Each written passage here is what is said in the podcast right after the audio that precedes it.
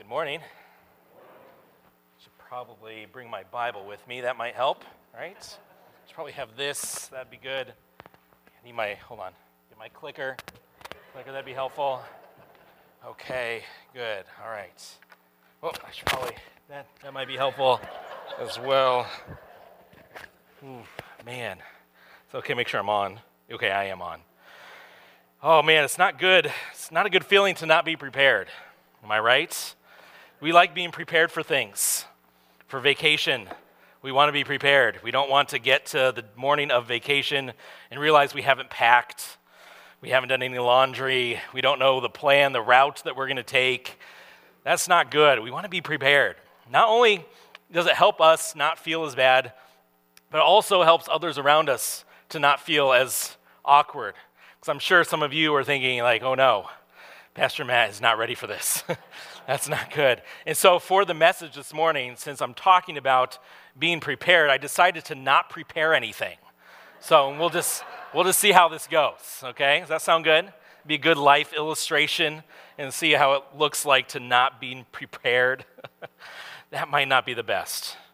Imagine waking up Christmas morning the kids are all running to look under the tree, and there are no gifts anywhere. And the only reason is because you forgot that it was Christmas. you forgot to prepare yourselves. Or maybe you didn't even decorate because you forgot Christmas was coming. It happens every year. Same day, every year. You can kind of plan on it, but sometimes we're not always prepared. I asked a few people in the, in the foyer, just, are you ready for Christmas? How ready are you? And um, some said, I'm there. Some are like, not even close. And if we're honest, maybe a lot of us aren't really quite ready because we still have enough days to get ready for that Christmas morning. Being prepared. As we begin to look through the life of Jesus, our theme is following Jesus, following the life of Christ we want to be prepared for this. And so, as we're walking through this series that's going to take us from now until Easter, we want to be prepared, at least understanding what the Gospels are all about. We're not going to be walking, walking through just one book of the Bible, uh, just one Gospel. We're going to try to take a variety of the Gospels to help us get this fuller picture of who Christ is. So, something that might help us out a little bit for us to have an understanding of the different gospels, to know, notice who wrote to who. Matthew wrote to Jewish people, and he tried to portray Jesus for them to see him as the king of the Jews.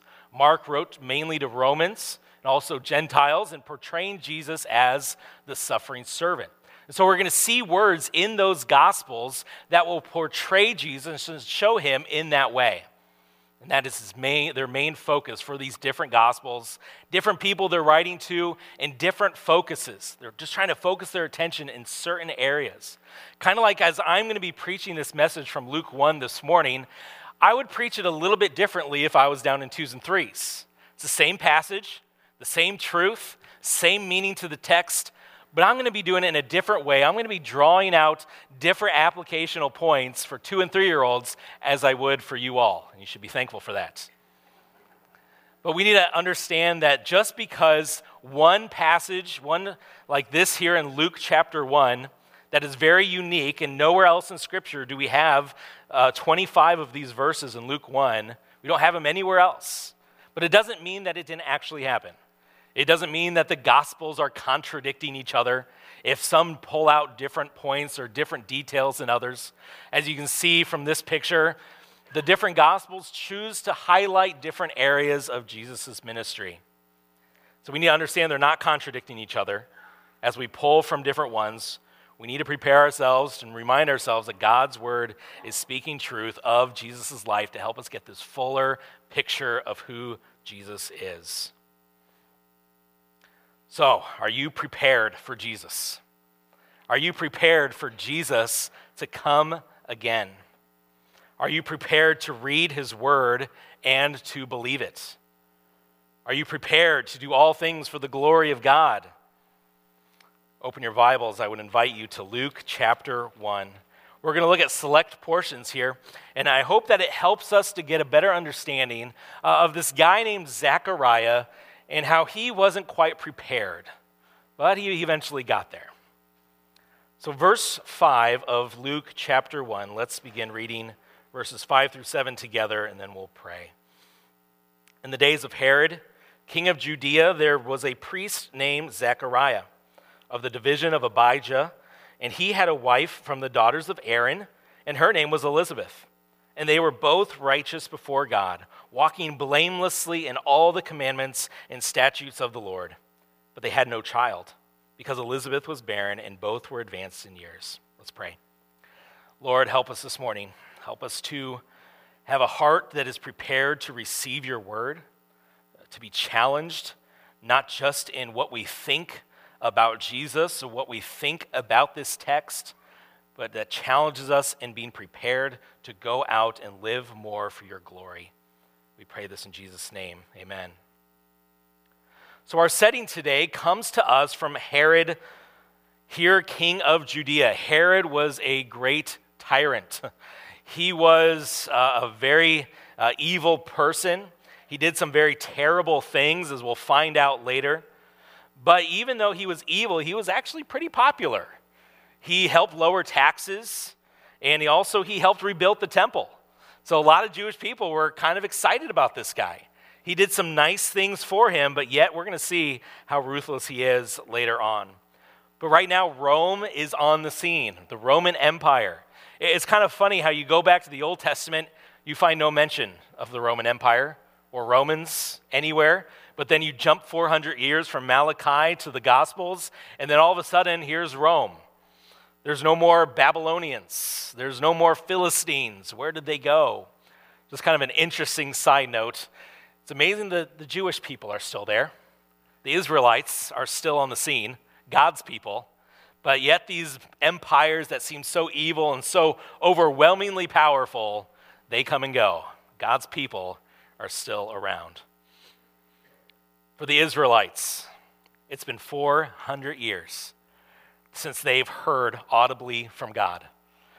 In the Old Testament, you see in the prophets that God is speaking constantly over and over again, he's speaking through his prophets of what he wants them to know. And then 400 years, nothing. Where is God? Is he still there? Does he still even care? Does he remember everything that he said? Is he around? I'm sure those questions must have been going through Zechariah and Elizabeth's mind as well as the rest of the Israelites. Is he still there? Zechariah, he's a priest in the, uh, oh, let's flip here a second. Sorry, leave that up there for you. Zechariah is a priest in serving in the temple. His division was up to serve the division of Abijah. They would serve about two times a year, and they would cast lots out of the 50 priests from that division to actually be the one who gets to go in and burn the incense before the Lord. And this incense was to represent the prayers of Israel. So, as he would do this, the Israelites would be gathered around outside the temple and they would be praying to God. Now, we learned here from the first few verses that Elizabeth and Zechariah were righteous, they were blameless, they were older in years, and they didn't have any children. But yet they continued to serve. That'd be a difficult thing back in those days to not have children, it's uh, a lot more of a sign of maybe God is not in your favor if you don't have a child. So they had a hard life, but yet they continued to faithfully serve. They continued to serve in the temple as Zechariah had that opportunity.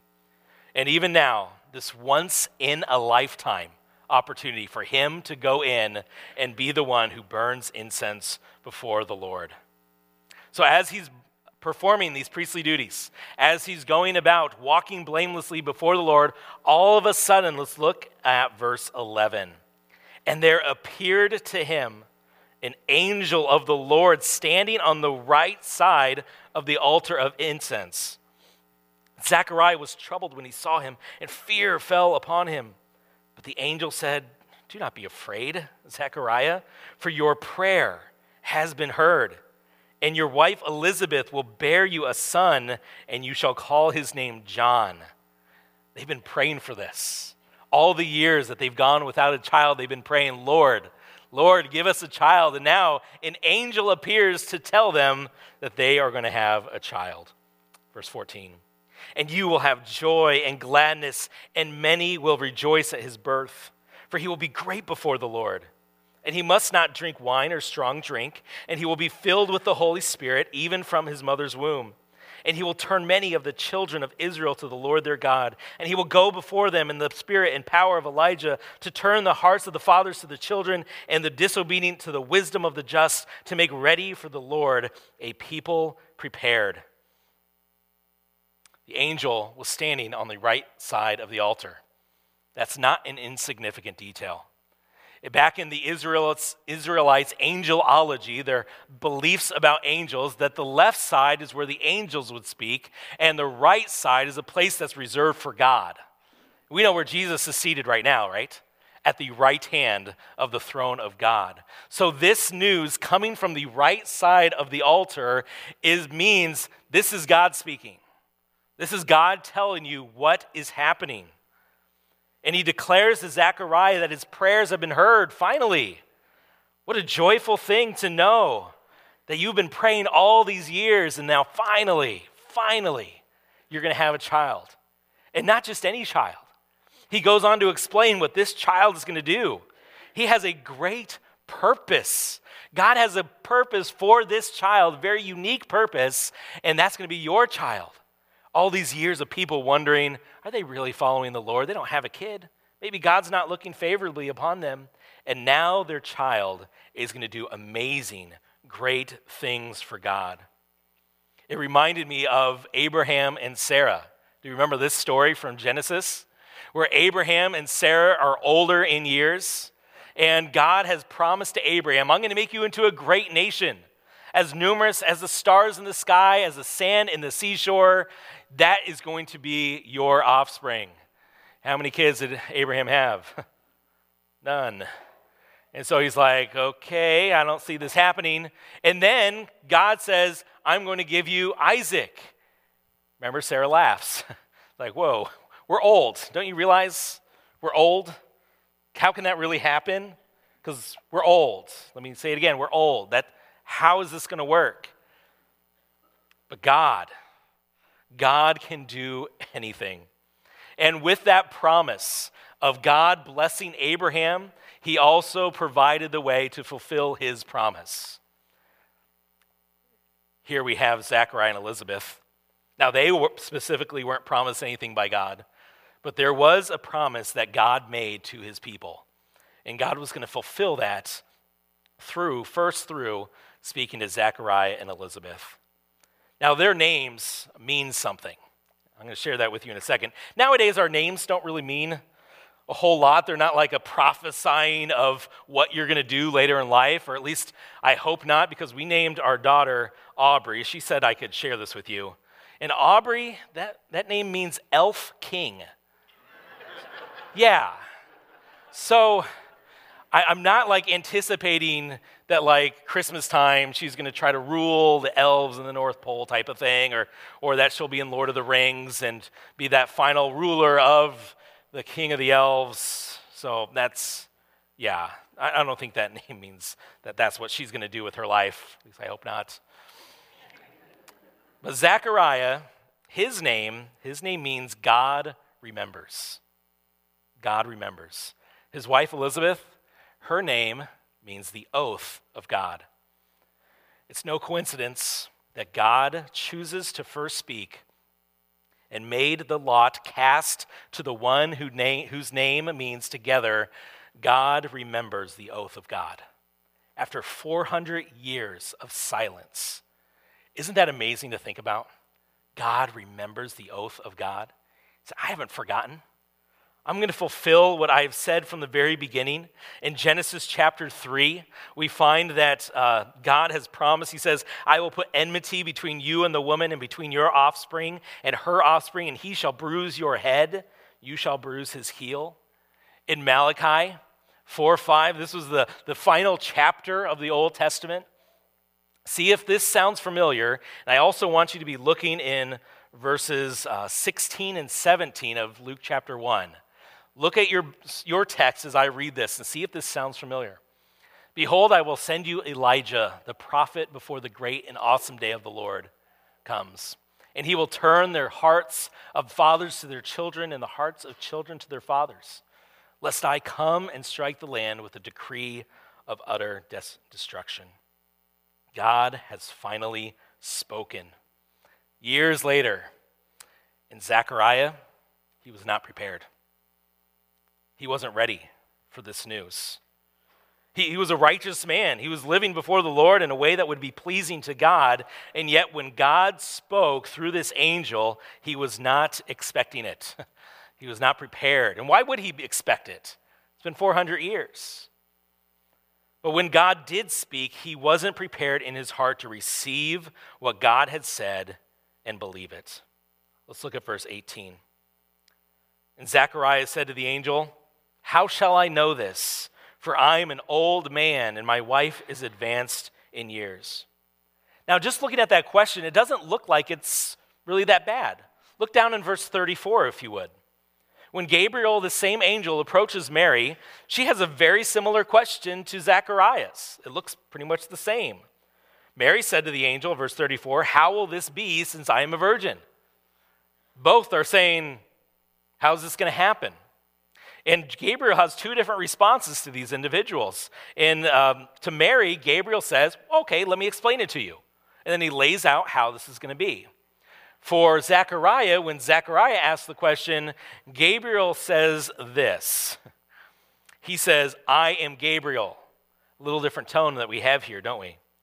He says, I stand in the presence of God, and I was sent to speak to you and to bring you this good news. A little different tone, a little different answer to the question. So, what was the difference? Difference must have been what was in the heart. Mary wasn't doubting God's ability, Zechariah was. Mary wasn't doubting that God could fulfill what he had just said. Zechariah was doubting, didn't believe. God had clearly, from the right side of the altar, declared, This is what's going to happen. He says, How? How is this going to happen? Don't you know how old I am? How easy is it, is, is it to come and not be ready to hear the word of God. Sometimes we can do that, right? Come to church and we're not ready to hear. We, we might be doing the right things, you know, our lives like Zechariah, walking blamelessly, you know, doing all these good things and living before the Lord. And then when God says something that might be outside of what we think, we're like, ah, no, that, that's not for me. Or Zechariah was doing a lot of good things. He probably would have believed the Lord in a lot of different areas. But this seems, I don't know if you can do this, God. Have we been there before? Have you been there and said, I know what the Bible says. I'm willing to do all the things that are comfortable and easy, but for you to do that, whew, I don't know if I believe it. But because of Zechariah's unbelief, he lost his ability to speak until everything happened as Gabriel had said. Elizabeth responded with, Thus saith the Lord, all right? The Lord has done this for me. When he looked on me, he'd take away my reproach among the people. She seemed to already be ready and prepared to believe. Jesus is on his way. Zechariah was not prepared for it. Jesus is coming again. Did you know that? He's coming again. Are you prepared? You might be coming to church, you might do a lot of wonderful things for the Lord, but are you prepared to receive Jesus? And as we turn our attention to the next point here, are we prepared also? For those who have been ready, for those who have already received Christ, are we prepared to help others? Are we ready to help prepare other people's hearts for Christ to come? That's what we're doing in the Christmas cantata that we have. I hope that's what you're doing with other friends you know who don't know Christ, that you're trying to prepare their hearts to receive Jesus. And what a merciful God, right? That he didn't just have 400 years of silence and then plop Jesus down and say, okay, here he is. He gave them time. He spoke to Zechariah and said, hey, get ready. Jesus is coming. I'm going to give you a son, and he's also going to help prepare and get people ready. But for nine months and eight days, Zechariah had time to get his will aligned with God's time came. Let's look at verse 59. We're going to skip over now a, a chunk that we'll cover next week. We have the birth of John the Baptist foretold here. We want to look at verse 59, and we're going to kind of just walk through this a little bit together. On the eighth day after John had been born, they came to circumcise the child, and they would have called him Zechariah after his father. That was the normal thing to do. Figured, hey, you guys are old, so we're just going to call him Zechariah. We'll name him you don't need to worry about it. I know you can't talk, so we'll just name him Zechariah, no big deal. Obviously, that's going to be his name. It makes sense because he has no other children, no one else to carry on the family name, no one else to uh, follow in his footsteps. But what did his wife say? No, he shall be called John, like the angel had said. And they said to her, uh, None of your relatives is called by this name. Like, are you sure about this? this? That's really outside of the norm. Why would you call him something different? It doesn't make sense. So they made signs to the father, like, okay, that's what she said. All right, dad, you get the final call. It's up to you. That was nice, but what do you say? What are we going to call this child? He asked for a writing tablet, verse 63, and wrote, His name is John. And they all wondered. Wow, really? John? That doesn't make a whole lot of sense. And immediately, as soon as he finally was all those things had come to pass, like the angel had said, he was able to speak. And immediately his mouth was open, verse 64, and his tongue loose, and he spoke. And what did he speak? Blessing God. I don't know about you, but if I was punished for nine months for not believing something, it would be very difficult for me to bless the one who punished me with my first words. He had time and prepared his heart all that time to align himself with what, with what God had said, to believe and fully invest and say, I am on board with what you have for me, God, and what you have for my child. I'm fully there so that when he was able to speak, he spoke blessing God, not cursing him. Verse 65 fear came on all their neighbors. And all these things were talked about through Judea and all the hill country of Judea. And all who heard them laid them up into their hearts, saying, What then will this child be? For the hand of the Lord was with him. When Zacharias spoke, they, know, they knew that there was a different purpose for this child. There was something different about this one. If Zachariah is not going to name him after himself, if he is not going to name him and carry on the family name, that wasn't Zachariah's purpose anymore. It wasn't carry on the name, it wasn't um, fulfill the priestly duties just like I have before you. It was clear that this child was created by God for a specific purpose, and Zechariah finally got on board. His heart was prepared and ready. He realized that he is just a steward of this child, just like we all are. If you have a child, you are just a steward. Our goal is not to get them to just be like us. We want them to know Christ. We want them to follow after Christ and fulfill God's will for their life, not ours.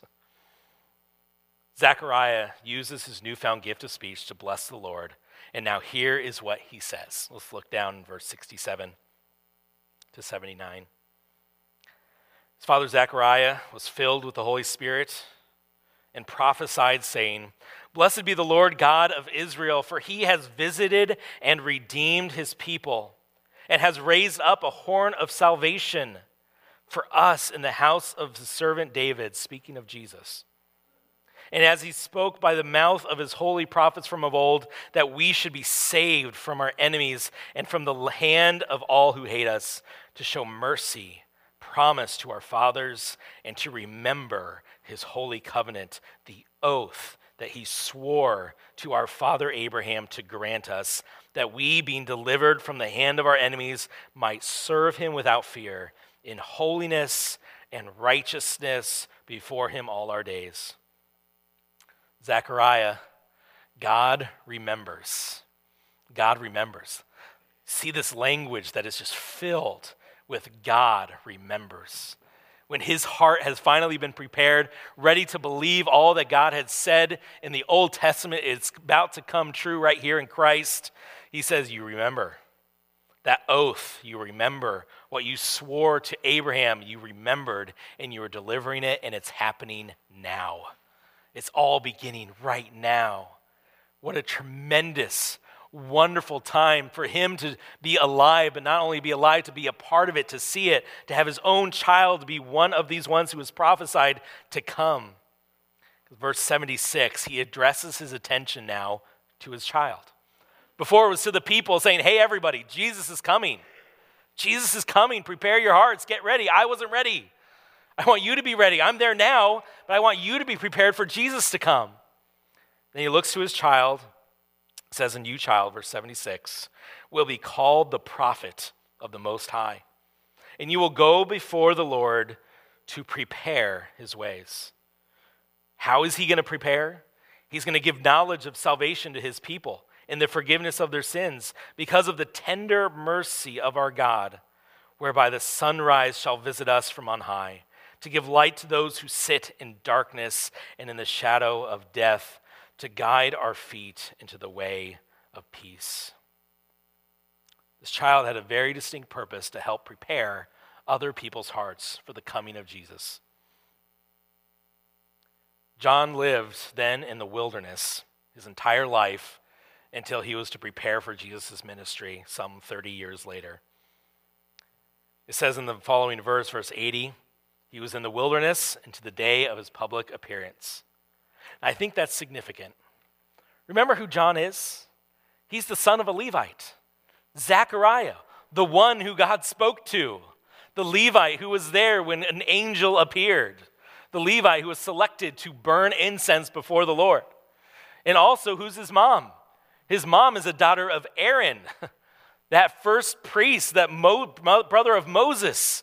I mean, he has the lineage of being a Levite to work in the temple and do all those sacrifices. And then what does he do? This child of promise that people wondered and said, man, God has some big plans for him, and he's not in the temple. He's out in the wilderness. What's he doing out there? I believe it's because that when he comes, who is he supposed to be preparing people for? For Jesus. He's not to be doing the sacrifices in the temple each and every day. Why? Because he wants to prepare people for the final sacrifice. He doesn't want to point people to the multiple sacrifices that keep having to happen. He's saying, no, there's one who is coming who's going to be the final sacrifice. He's going to end all of this. All this temple stuff is going away because we have Jesus Christ who's going to be that final sacrifice for our sins. Not, he's not going to have to go and burn incense. I don't have to go in and burn incense and represent those prayers going up to the Lord because I'm talking about Jesus, who is the mediator. He's going to go before the Lord on my behalf. This temple stuff is going away. The son of a Levite, a prominent Levite, he says, I don't need to be in the temple.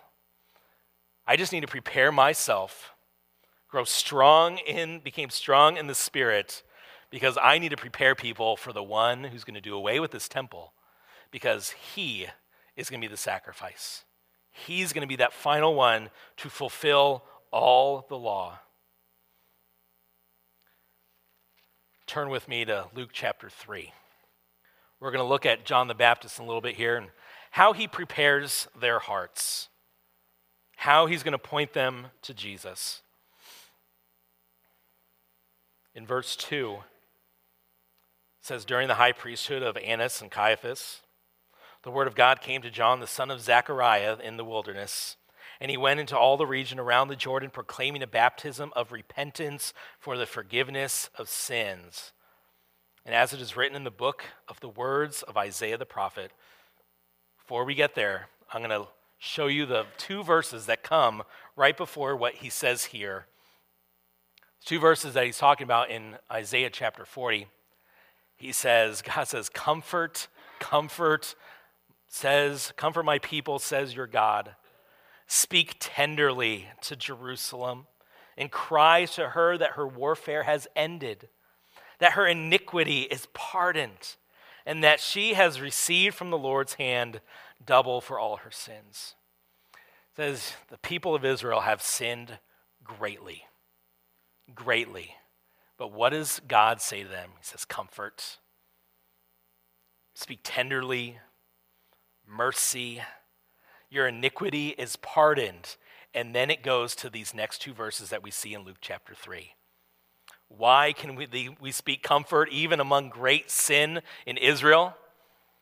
Because the voice of one crying in the wilderness, Prepare the way of the Lord, make his paths straight. Every valley shall be filled, and every mountain and hill shall be made low. The crooked shall become straight, through the rough places become level ways, and all flesh shall see the salvation of God. John the Baptist was preparing their hearts. And he was doing that by preaching repentance, saying, Yes, you have sinned greatly. There is so much sin in your life, but guess what? Comfort can come to you. Your iniquity can be pardoned.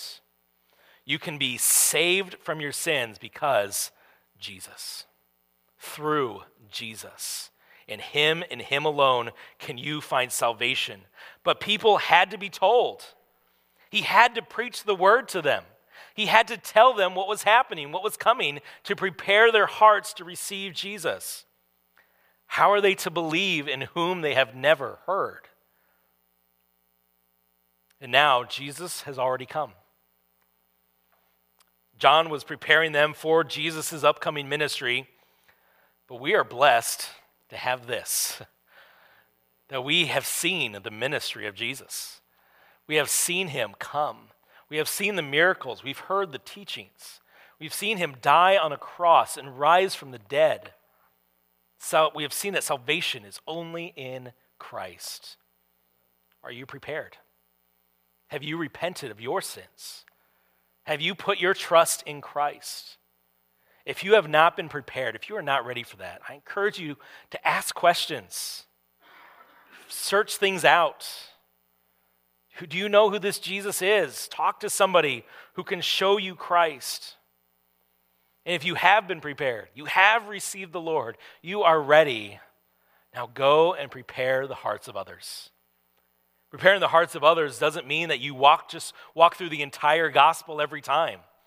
Sometimes to prepare their hearts, you just need to say, "Hey, what do you think about the Bible? Do you have any questions?" Maybe just walk through a Bible study. Say, "You willing to study the Bible with me? We can I can answer some of your questions for you." Say, "Who is this Jesus?" And to just invite them to come to church just as an initial way to help prepare their hearts for when they hear of Christ and hear of salvation from sins that they're ready to receive him. You don't always just go in and say, Well, Jesus died on the cross for your sins. What if they don't think they're a sinner? What if their heart hasn't be, even been prepared to hear that? We must preach what God's word says. We must prepare the hearts of others. Do you come prepared to hear the word? When you come to church, do you come prepared in your heart to receive whatever God's word is saying to go out and do it, to believe it in your heart? Do you prepare yourself even when you open up your scriptures each and every day? Say, Lord, I'm ready for what you're going to tell me through your word. We need to prepare our hearts before God to be ready even for Jesus' coming. He's coming again. Are you ready? Are you prepared? Are your friends, are your relatives, are they prepared? Go and tell them Tell them this wonderful good news that Jesus is coming. Let's pray. Lord, thank you for opening up my heart and my eyes to be able to see and receive the truth of Christ, his death, burial, and resurrection, of his coming. Thank you for doing that. Lord, I pray that you'll help me to each and every Sunday to be prepared to receive your word be prepared each and every day to hear from you of what you are calling me to do, what you are calling me to think and believe, and prepare me to be ready to go out to prepare others' hearts. Give me a desire for my friends and my relatives who don't know you. Give me a desire to see their hearts prepared to be ready to receive Christ. Lord, we need your help with this. We pray in Jesus' name.